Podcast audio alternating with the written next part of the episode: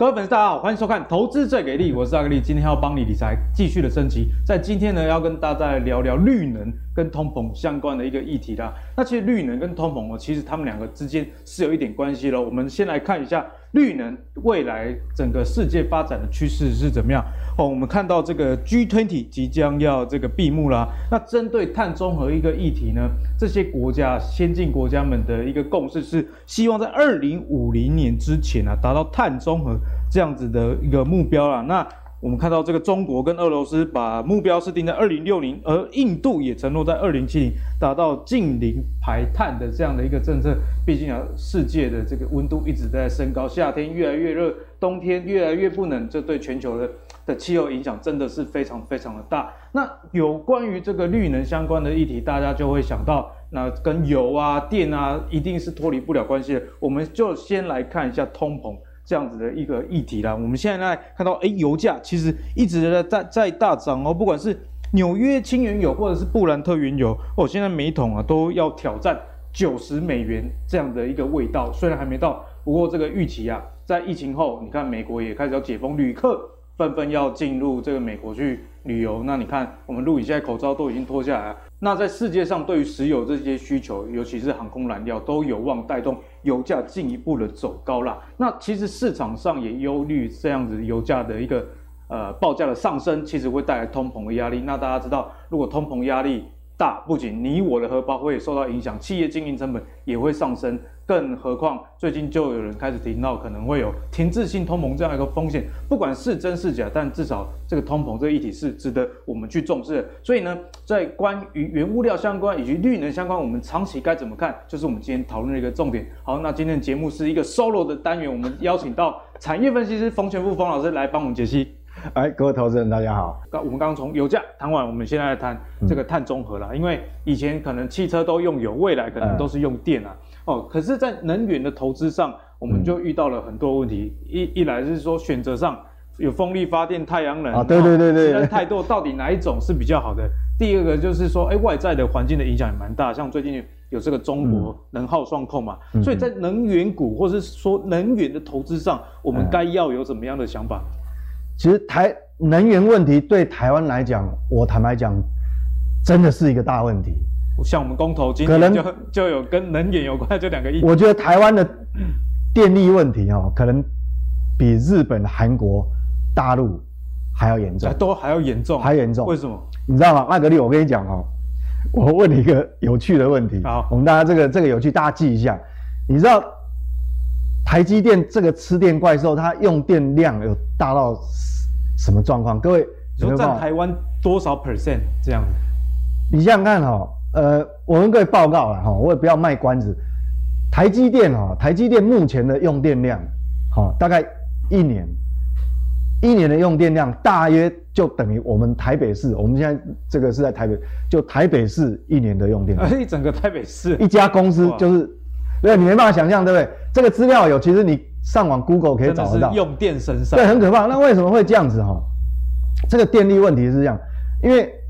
我们知道半导体其实比那个其他任何产业耗电都重啊，也不是民生产业什么什么什么商业用电可以比的。当初哈、哦、半导体台积电在发展二十八纳米的时候，二十八纳米哈、哦，那后来进到十纳米以下嘛，对，到十纳米的时候，它的用电量同样的厂房用电量是当初二十八纳米要多出百分之五十。多百分之五十啊，从这个制程的推进而已。对对，先进制程，你要不要想，先进制程是很耗电，所以我们讲说高耗能，其实高耗能高污染哦，第一排第一名的是半导体啦，只是说因为他们哈把这个 recycle 做得非常好。台湾的厂商这一部分确实对半导体，它尤其是台积电，它几乎那个循环啊循环的那个那个 recycle 做得非常好，所以不管是废的化学还是他们没有错没有错，就是什么废废料回收再处理的那个非常好。所以你要知道，那后来进到现在五纳米是主攻，它比重非常大，所以台积电为什么那么赚钱？五纳米嘛，那五纳米又比当初二十八纳米的厂房，二十八纳米其实就是成熟制程啊，就像联电，哎，对不对？五纳米比上八纳米同一个厂房用电量多一百一十个 percent，一百一十个 percent，这个都不是我说的哦，这个都官方的数字，这个查得到了，查得到。对，所以你看，真的是吃电怪兽。那我跟各位。这还不是最严重，严重是在后面。后面今今年是二零二一，对不对？对。那它不是大量资本支出，好，大量资本支出哈。台积电目前专专业哦，专业法人预估，台积电到二零二五的用电量会是现在的两倍。两倍，可是台就两个台北市哎，就两个台北市。我、哦、这样讲大家就很有，所以一定会缺电了。所以到还现在还没有到二零二五，所以它扩厂那部分都还没有完工。光现在用电量就要我们的核二厂全部的机组来。核二一家的店，对对对，和二厂，台积电，但是我们知道和二厂已经要要快快要要除役了嘛，好的，所以这个用电确实是，所以为什么我们要全力发展这个这个这个其他的替代方案？投资上啊，刚刚老师这样讲下来，嗯、似乎啊，我们眼光要放在国外，例如做太阳能一些 ETF 啊，嗯、或者是在港股挂牌一些中国相关的这些太阳能的一个标的。那接下来再请教老师，你刚刚说到。嗯哎，接下来的世界除了风力发电还太阳能以外，还有其他能源这样的投资是我们该去留意的，到底是什么？像跟能源有关系哈，我这样讲哈，各位一个逻辑哈，就把它你把它梳理清楚，其实你后面就会很明朗。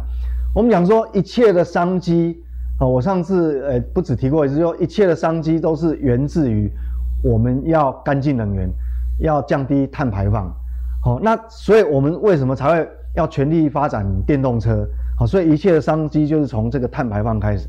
那除了这个绿干净能源的发电以外，那我们在想下一阶段是什么？你看哦，如果现在电动车越卖越多，风力发电设置越来越多，太阳能发电也越来越多，那马上会面临一个问题。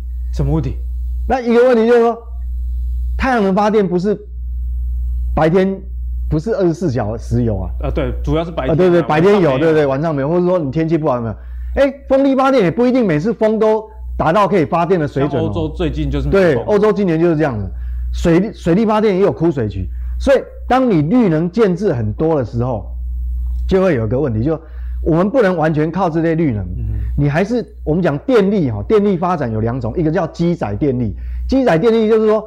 我不用靠天吃饭，我二十四小时都可以稳定发电，那才不会断电嘛。现金流的概念，对，这个叫基基载发，就基本的基，对，啊，承载的载。那那我们讲说，那绿能发电很多都是要搭配，就你在尖峰负载的时候，它可以它可以 support 你。嗯。好，那你要怎么把这个平均呢？接下来就储能很重要。储能对，因为你发。你像看，有电的时候要存起来，啊。对，有电的时候，结果用电量没那么大。那没电的时候，要要电用电的时候，你太阳已经下山了。好，所以储能很重要。所以往往大家忽略掉，只以为电动车会消耗大量的储能的元件。其实我跟你讲，可能未来几年反过来，你面临最大的问题，反而可能你会觉得说，不是只有电动车，你会发现每个科学园区。每个大的半导体厂，大家都要有。光它的储能，还有我们电力公司，光啊变电所附近的场域，它都要储能设备。对，要搭配这个输配电。所以，那你想想看哦，哇，那储能的用量就不会输给电动车哦。所以，为什么你看最近我们台湾哦，生产电动，哎，做电动车的不一定是最凶悍。但是生产电池相关的就很凶悍，康普、美西嘛飙到天上去。但不是只有台湾，其实全世界都一样。你看前一阵阵子我那个，呃呃那个宁德时代也是一直创新高，是比亚迪也创新高，只要做电池也是创新高。好、哦，所以呃如果各位漏上礼拜漏看了我我这个上礼拜几我忘记了，上礼拜老师有一集啊特别讲这个，像有我讲对我讲那个电池像锂电池科技的 ETF。那就很适合啊，好，你有空赶快回过头再去看，好，那所以这是一块。那另外接下来哈，今天后半段哈，最后一段很重要很重要。我跟各位提，大家忽略到就是还有一个我们忽略掉，其实什么跟核能有关系。哦，不能再用爱发电了，发电还是要靠核能啊。这个当然这个有争议，就是说，呃，台湾有些有些民众对这个会比较排斥，毕竟日本福岛事件。对，但是。它有些部分是被误解的啊，但是我们讲说投资归投资，那每个条件不一样，因为我们台湾就这么小，我们经不起风险。但是有些国家地大物博，比如像大陆有那个戈壁沙漠那么大，核电厂，核电厂盖那边其实并不影响你。是，好，那这个我最后一段我会讲说这个跟非常有关联。为什么我们要碳碳中和哦？其实你如果没有核电，真的还达不到。很难达到，对不对？对，因为刚刚老师讲到这些风力发电啊、太阳能、水，因为它不是机载，都有这个看天吃饭的问题。对它，它没办法作为机载。好，那我现在开始来谈哦，就是说没关系哦，等一下，反正我想阿格力有想到什么问题，都会帮你们问哦，你放心好了。好，我想我们画面上，我们进入主题，画面上各位看哦，这个是中国的二氧化碳排放哦。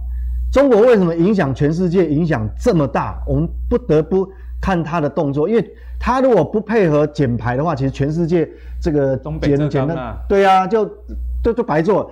中国二氧化碳占全球排放百分之三十，然后它工业化之后，两千年后的增量，全世界的增量占增量三分之二，你看百分之六十七啊，对，等于说公元两千年以后多出来排放量三分之二都是。都是中国大陆，为中国减，世界就减；中国减，地球就有救了。地球，地球有救。那为什么会这样？哦，我们题外话，我再诶、欸、花花几秒钟哦，我跟各位报告一个有趣的事情。各位可能会忽略这个，你知道吗？现在整个地球上，如果说我是外星人，我会过来看地球。地球最可怕的一件事是说，你各位有没有想到，中国大陆现在的工业产值大到什么程度？中国大陆现在工业产值哈，是一个美国。加上一个日本，再加一个德国，哦、还还没完，美日德啊，对对对啊，哎，不是美国要加日本加德，哎，日本跟德国是也是工业大国。啊、我讲工业产值哦，工业产值，所以不得了。所以因为哈、哦，这个全球化之后，过去二十年全球化，很多大家不愿意做的东西都丢到中国大陆，嗯、所以它变成世界工厂。对，所以你看什么造船厂，它也是最大。啊，现在连高铁列车它也是最大，反正什么都是最大。好像什么那个那个什么跟制造有关的，欸、就都都是它了。对对对，什么什么那个制造什么货柜轮那个最大的龙，全球最大的龙门吊也是它的。所以你要知道，它工业产值真的是就是美国加日本加德国，很可怕。所以它一定要减排。所以你看，全世界都都看它。那我们看哈、喔，中国大陆它的碳排放来源到底是哪里？好，各位从这个画面上哈、喔，我这中间有个黄红色框框框起来哈、喔，那这个是中国大陆。那它主要排放来源是是哪里呢？这个橘色的叫做电力，发电嘛，发电你要烧煤嘛，啊烧油嘛，对，好，这火力发电。那这个灰色的部分呢，就是所谓工业用，好，它那你想，那只能从这两个着手了。就是说工业用的话，那你要想办法提高效率啊，好，所以像像要自动化很多呃很多很多很多方式啊，哈，就提高它效率。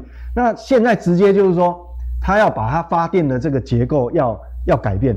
那我们看一下中国的发电结构，好，中国发电结构，各位看哦，火力发电哈，我们这个字卡上面火力发电就已经占了七成，然后你太阳能，它已经全力，已经很用力、很用心在盖，已经盖到呃天昏地暗了。结果目前占发电量才多少？不到没雾期啊，不到三个百分点哈。那那风力发电占比较多哈，有超过五个百分点。那因为它有一条长江，也有一条黄河，所以它水力发电可以十七个百分点。但是你要节能减碳，没办法，这你再怎么发展绿能，你火力发电就是七成。好，那怎么办？当然就要第一个把煤烧煤降低一点，多烧一些天然气。天然气的排放比较少，对，所以所以哈、喔，为什么全世界今年天然气就涨到翻掉？其实真的都是有逻辑性，都有逻辑的，所以都不是偶然的、喔。你看欧洲也是也是要绿能嘛，它煤都不要烧，烧天然气，天然气就缺了。美国也是，各位看哈、喔，我我们讲那中国是这个样子，那我们来谈谈美国。各位看哈、喔，美国这是美国能源这个趋势图哦、喔。它一个这个咖啡色的降得很快嘛，这降得很陡。那降得很陡，这个是什么？这是燃煤发电，几乎一路降，已经降到哦，可能我我看不用再三年，可能快降到那个个位数，那个几乎快不见了。那一路往上升的是什么？天然气。那还好，美国自己是天然气生产是，不然价格国际上不止这样。呃，对对对，还好他自己生产天然气大国哦，所以所以很可怕哦，这是美国。那美国现在。我们刚看完中国大陆的发电比重嘛，火力发电就占七成。那我们看美国，美国是这样，美国的发电哦，你看哦，它为什么哈、哦、这个美国的空气吸起来比较干净？从这个发电就可以出来。天然气就占三十八趴，然后呢，煤炭已经努力降降降到二十三趴，而且它很低了，很低了哦，一它会一路降，会降到个位数字，所以你看它要靠其他。那各位有没有看到天然气大家都要抢嘛？所以这个想得到，所以天然气涨。那你有没有说黄色的部分呢？核能占二十趴，所以它不能把核能拿掉，哎，它核能如果拿掉，其实它还是达不到碳中和的。拿掉可能就要烧煤去去补了啊！对对对对对，它就要开始限电了，跟 这跟中国一样，好，所以这个很恐怖的哈。那至少它再生能源还占十七个百分点，那这个是美国。我们讲几个大区块嘛，中国讲过，美国讲过，那欧洲嘞？各位看这个欧洲哈。欧洲一样哦，那个再生能源它占超差不多三十五趴，然后呢，核能更多二十五趴，好，然后天然气有二十一趴，好，那我们如果把它的这个再生能源的部分哦，比重列出来，再把它拉出来看的话，它太阳能有四个百分点，生殖能源有六个百分点，水力发电有十点八个百分点，风力它盖很多风力发电嘛，有主要是德国嘛，还有英国有十三个百分点，所以。其实他已经很用力、很努力了，但是如果说核能拿掉，它也是不行。但是几乎现在，你看哦，你转开很多投资频道，没有人跟跟你讲这一块，其实没有人讲的才是商机哦。各位想哦，其实哈，我们讲继续看下去哦，欧洲减碳的这个核能目标哦，它最后它还是还是要依赖核能啊。核能不能没有，就是说它目前看起来没有路可以走了。对，它一边改天然气，一边用风力发电，但是好像最近风又不太给力，然后太阳能发电又不是每个地方都可以那么平均，那么那么平均哦。所以我我们看它这个所谓的专业机构啊，我们讲说世界这核能协会说，欧盟到二零五零年哦减碳，他说要减百分之八十以上才能达到它的目标。他说：“你没有核能，根本是没有办法。直接呛声啊，一定要核能，啊不可能。对，而且它的核能哈，陆陆续续都要进入除役，因为都是早期盖的。好，那这个商机在哪里？各位看哦，接下来各位看到这个比例，这个全球哈主要国家核能发电占的比例，因为我们刚看到整个区块是美国、中国、欧洲嘛，那你用国家别来看。”比例最高的什么？法国占七成，哦、七成都是核能，七十一趴，是他们国家最最不缺电的。第二名是什么？韩国。所以你有没有看到？你有没有听过韩国会缺电？这个机载电力是很稳定。倒是没听过。好、哦，这个机载电力是很稳定。韩国第二名啊是二十三趴，第三名呢是美国，哦，十九个百分点。对，那俄罗斯一路排下来，台湾都还排在中国大陆前面，这还有个台湾，哦，那这个表上最后一名是中国。哦，中国核能只占四个百分点，那我就要讲哦，中国其实目前哦是全球第三代核电技术，它是领先的，所以当初为什么英国假设要不是中美对抗的话，其实本来英国最新的核电厂是跟中国中国合作，中国要帮他盖的，那第四代的最先进的核下一代的核电厂呢？哦，第三代跟第四代。比尔盖茨也是要找中国合作，也是中国。其实比尔盖茨哈，他基本上他是，我是蛮，我个人是蛮相信他，他是很有远见的啦。不然不然，Microsoft 现在不会是变成市值最高，因为前几天他市值还超越 Apple。对，他还是很有远见，他他他是个有智慧的人，就是说你要你要降低，要成为这个零碳零碳排哦，其实你没有办法缺缺这个核电。那现在新一代的核电技术已经比以前安全很多，那盖的方式也不一样。你看哦，日本它那个都是核电厂都盖在海边，那海边万一你地震海啸一过来就待机的，而且它的人口密度又高。对。那现在新的核电技术它已经不不用盖在海边了，因为它之前是需要冷却水。对，它冷却水。那现在它其他的技术来讲，它有一种所谓的呃用。熔岩燃那个熔岩的散热方式，还有气冷的方式，所以它可以把核电站盖在那种很偏远、很偏远的地方，根本没有人，用输配电拉过来就好，所以它反而是比较安全。那我我们讲重点啊，中国目前核能的计划，你看它全世界它这个不会被美国卡脖子，因为它现在全世界核能技术它已经领先了。对，老实说，第三代、第四代阿龙一个低。对，它的，所以它在未来计划哈，这个官方数字，你看到二零三到这个是二零三五年哈，它的核电会这样三级跳跳上去，差太多了。好，所以这个就是这个就是商机，这个就好像我们讲说，好像五年前我们在看太阳能发电。五年前在看这个风力发电，意思一样。好，那核能发电要用到什么？就就它原料铀嘛。对，所以我想说哈，哎，如果叫你去买柚，你还真的不知道哪边去买柚了。柚子还有啦，哎，柚子还有，柚子买不到。那刚好哈，这个我们阿格力很贴心哦，他要他要问这个问题说。哎，柚要怎么投资？我看，哎，铀有 ETF 哦，ETF 真的很方便，三米龙背贴。哎，就 ETF，那这个风险比较低嘛，因为你买个别公司有时候会有风险。那柚这个柚光 ETF，但当然不是只有这一档，有两档哈。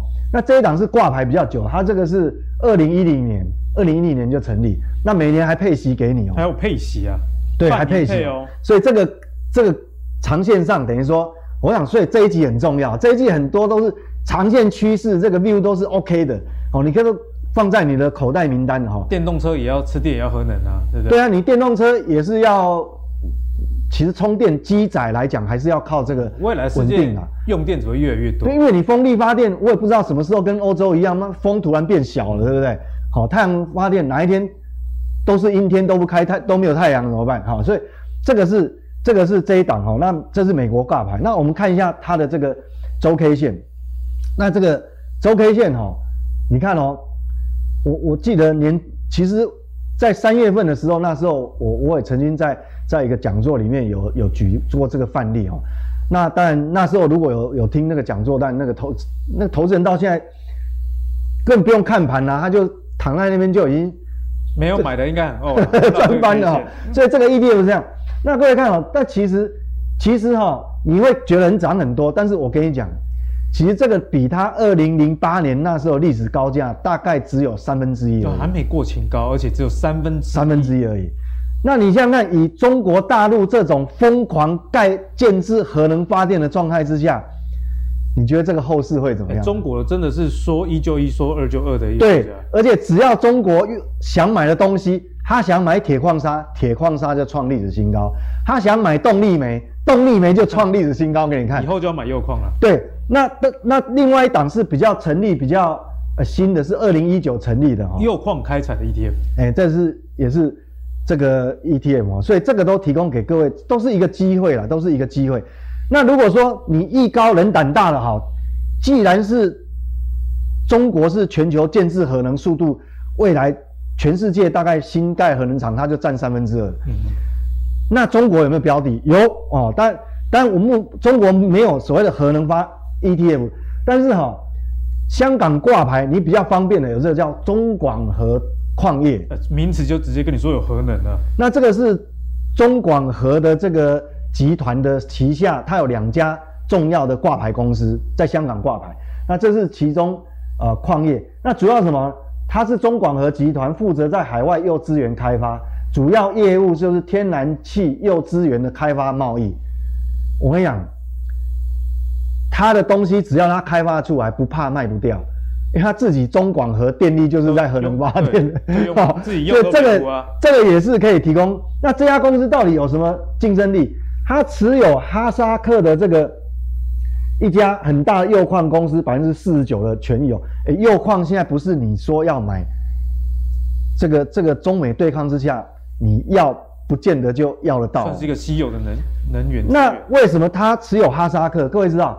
现在全世界产铀哈，主要生产国，各位看这个画面啊，最多的是哈萨克，就是哈萨克，那他刚好就对他掌握了这个矿场，那这个比较不会被卡脖被被美国卡脖子，因为哈萨克刚好也是中国的邻，算是邻国，比较轻松，哎，不用经过牙马六甲海峡，这个好，所以这个是很重要。那我们来看一下中广核矿业哦，你看。其实它这个也是今年才开始热身，好，所以并没有，其实它幅度并没有特别的大，所以这是一个。那另外，它同一个集团哈，我们讲说它是发电盖发电厂，这叫中广核电力，好，那这个也是一样在香港挂牌，好，所以这个我就，哦，这个一样就提供给大家做一个参考。我我想，呃，我们在多角度比较范围比较广，然后再把这个 view 缩回来，因为你的趋势已经确定了，你的标的就好找，因为我们就范围就把先把 view 拉广，视野广，然后再拉把这个标的再抽出来以后，那你你就。你就省省很多事哦。好，那刚刚老师跟大家分享了风力发电跟太阳能，尤其在太阳能这一块，其实，在台股里面虽然蛮多太阳能公司的，不过你摊开财报就知道，说他们很难跟上这个太阳能增长的趋势。毕竟对岸红色供应链实在是太强的对手啦。好，那既然投资上了，刚刚老师这样讲下来，嗯、似乎啊，我们眼光要放在国外，例如做太阳能一些 ETF 啊，嗯、或者是在港股挂牌一些中国相关的这些太阳能的一个标的。我们讲。清洁能源这一块哈，各位画面上哦，可以看我大概帮大家找出哦，有这大概这几个几个标的哈，几个重要的 ETF。对，那这个是 ETF，就是说，那你可以就放在你的口袋名单啊，并不是说你就一定要马上跳下去，因为这个长线的趋势不是一年两年，好，景气总有循环，好，股价也有跌的时候，那你要趁趁那个大家都市场很悲观的时候，好，或是有什么金融事件。好，金融呃那种比较恐慌的时候，那你要记记得哦，清洁我们干净能源的趋势是几未来几十年是不会改变的，所以这个你就要列入你的这个参考口袋名单。那它是 ETF，它不是个股，所以也很方便。等于说，它每一档 ETF 都把全球所有竞争力最强的公司，还有所谓的 market share 市占率最高的公司，几乎都囊囊括在里面，所以你就省掉很多呃。选股的原则啦，我比方讲说，像这个第一档哈，好，这个这个也是美国挂牌，第二档这个都是属于比较倾向太阳能的，好，那哦这个前三档都是美国的哈，那后面两档是在香港挂牌的，好，有所谓的中证太阳能产业 ETF，那它是追踪中国呃有一个所谓太阳能的单项的一个 index 指数。有点像，比如说像我们知道我们那个追踪指数的就有很多半导体指数啊，对对对对对对。那这个是这个是这个样子。那最后一个呢，画面上看到这个叫中国洁净能源 ETF，它它跟前面这一档中国太阳能 ETF 比较不一样，是说太阳能它比较多针对太阳能，那最后这个所谓清洁能源它就比较比较广哦，分的比较散，比如说。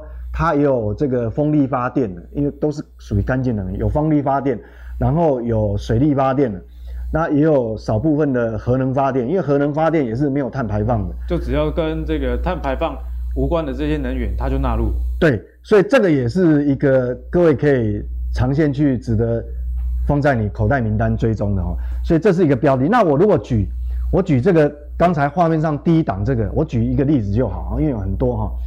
那这一档太阳能的话，比如说它这个成立也蛮久，它这个是在二零零八年，已经成立十四年了哈。代号 TAN，对，代代号 T N A，。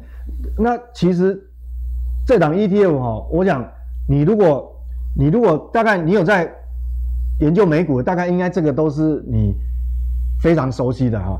那它这个东西哦，它也有配息，哦，它也有配息。那所以说这个东西它是直接在。它发行 ETF，ETF 直接挂牌，所以你在交易也非常方便。那如果说我把它，我们来看它的内容啊，就是说它的这个持股的分布，各位可以看到画面这张字卡哈。那它有投资美国，也有中国，比如说美国的部分就占五十个百分点，然后中国的部分有将近二十个百分点，然后有西班牙，也有台湾哦，有德国，好，所以这个区域分布等于是全球。那我们知道其实。市场最大的其实也是就是美国跟中国，对，这两大市场就占了它七成。对，其实其实太阳能未来在美国市场也是非常大，因为你看哦，你看 Tesla 的动作就好。那未来这些哦做电动车的公司，其实它已经不是单纯在卖车子了，我觉得它也可以称为能源公司啊，因为它有很多它广布这个所谓的充电站，然后它又广布了这个所谓的太阳能发电板，哦，所以其实所以这个都是未来的一个发展空间，所以。这个各可以可以去大概留意一下。那我们如果看到刚是区域别，来看一下持股。那如果它的重要持股，各位可以看到，其实大概哈，你都可以看到因为我们时间不多，没有办法一个一个讲解。其实你如果研究美股的话，你大概可以知道这个这个排行榜下来哈，几乎国际上哈，大概重要的这些有竞争力、有竞争力还有 market share 比较大的公司，几乎被囊括了。好，所以所以你就省掉很多麻烦了。所以这个也是今天有这个机会提供给各位做分享。那我们如果说看它这一档 ETF 的 K 线图，顺便给各位看一下。你看哦，你不一定要马上跳上去，但是它总这个是周 K 线。那我看到它，即便它它也不是每天每个每一周都涨嘛，它也是有回档的时候。所以这个东西就是说，当有一些没有办法盯着盘，你可能上班族很忙的。其实那那你在追踪这种 ETF 就是可能就比较方便，好，那你有些人又喜欢存股的哈，那这个其实也是可以列入你的这个口袋名单呐，哈，这个这个就是大概大概就是这样，所以我们如果提到呃刚从这个台湾的这个呃绿能来看哈，那有看到这个哦，你因为绿能分很多种嘛，有看到风力发电哦，对，风力可能比较有机会一点，对，很多。那那因为台湾。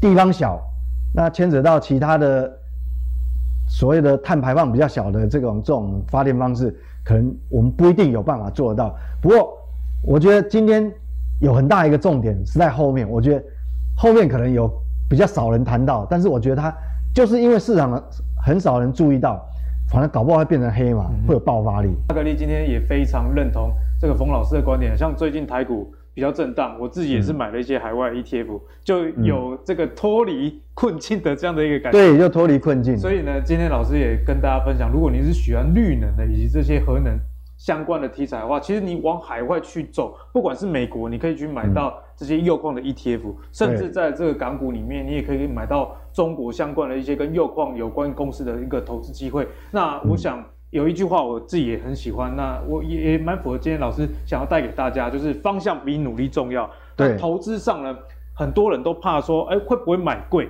但是我觉得最可怕的是买错。对，买错就完了。你，你只要是看对趋势，买贵没关系，因为过阵子时间，不管是配息降低你的成本，还是说整个呃产业前景又更好的情况下，你当初买的昂贵价就变成合理价，甚至是便宜价。哦，但是你如果买到一个错误的产业，例如说在台湾，你以前买太阳能。那你没有搞清楚这些国际上产业之间竞争的一个关系，那你放到现在要解套，真的是难如登天呐。那老师今天也特别用整个世界的角度，不管是国家、区域，还是每一个能源，像是铀矿，到底是哪一个国家的产能比较大？那谁又持有这个国家？